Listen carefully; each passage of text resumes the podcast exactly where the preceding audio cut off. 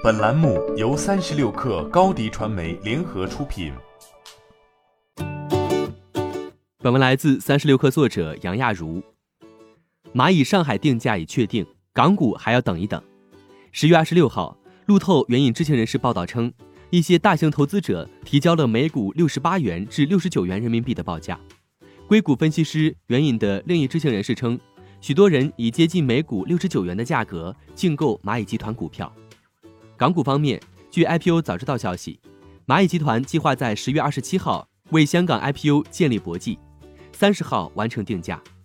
根据蚂蚁集团 A 股的招股意向书，蚂蚁集团将在 A 股和 H 股发行不超过十六点七亿股新股，也就是说，蚂蚁集团上海上市部分可能筹集资金至多一百七十三亿美元，约合人民币一千一百五十三亿元。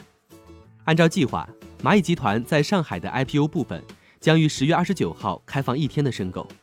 两天前，马云透露称，二十三号晚间在上海确定了蚂蚁集团的上市定价，但未披露具体数额。不过，从蚂蚁集团的 A 股招股意向书来看，二十六号会公布敲定的发行价。官方公布的 IPO 定价或与媒体报道中的六十八元至六十九元差距不大，因为在蚂蚁集团 A 股 IPO 中，战投占其发行数量的比例高达百分之八十。对于定价，马云还表示，这么大一次全人类有史以来最大的上市，在纽约以外定价，这是第一次。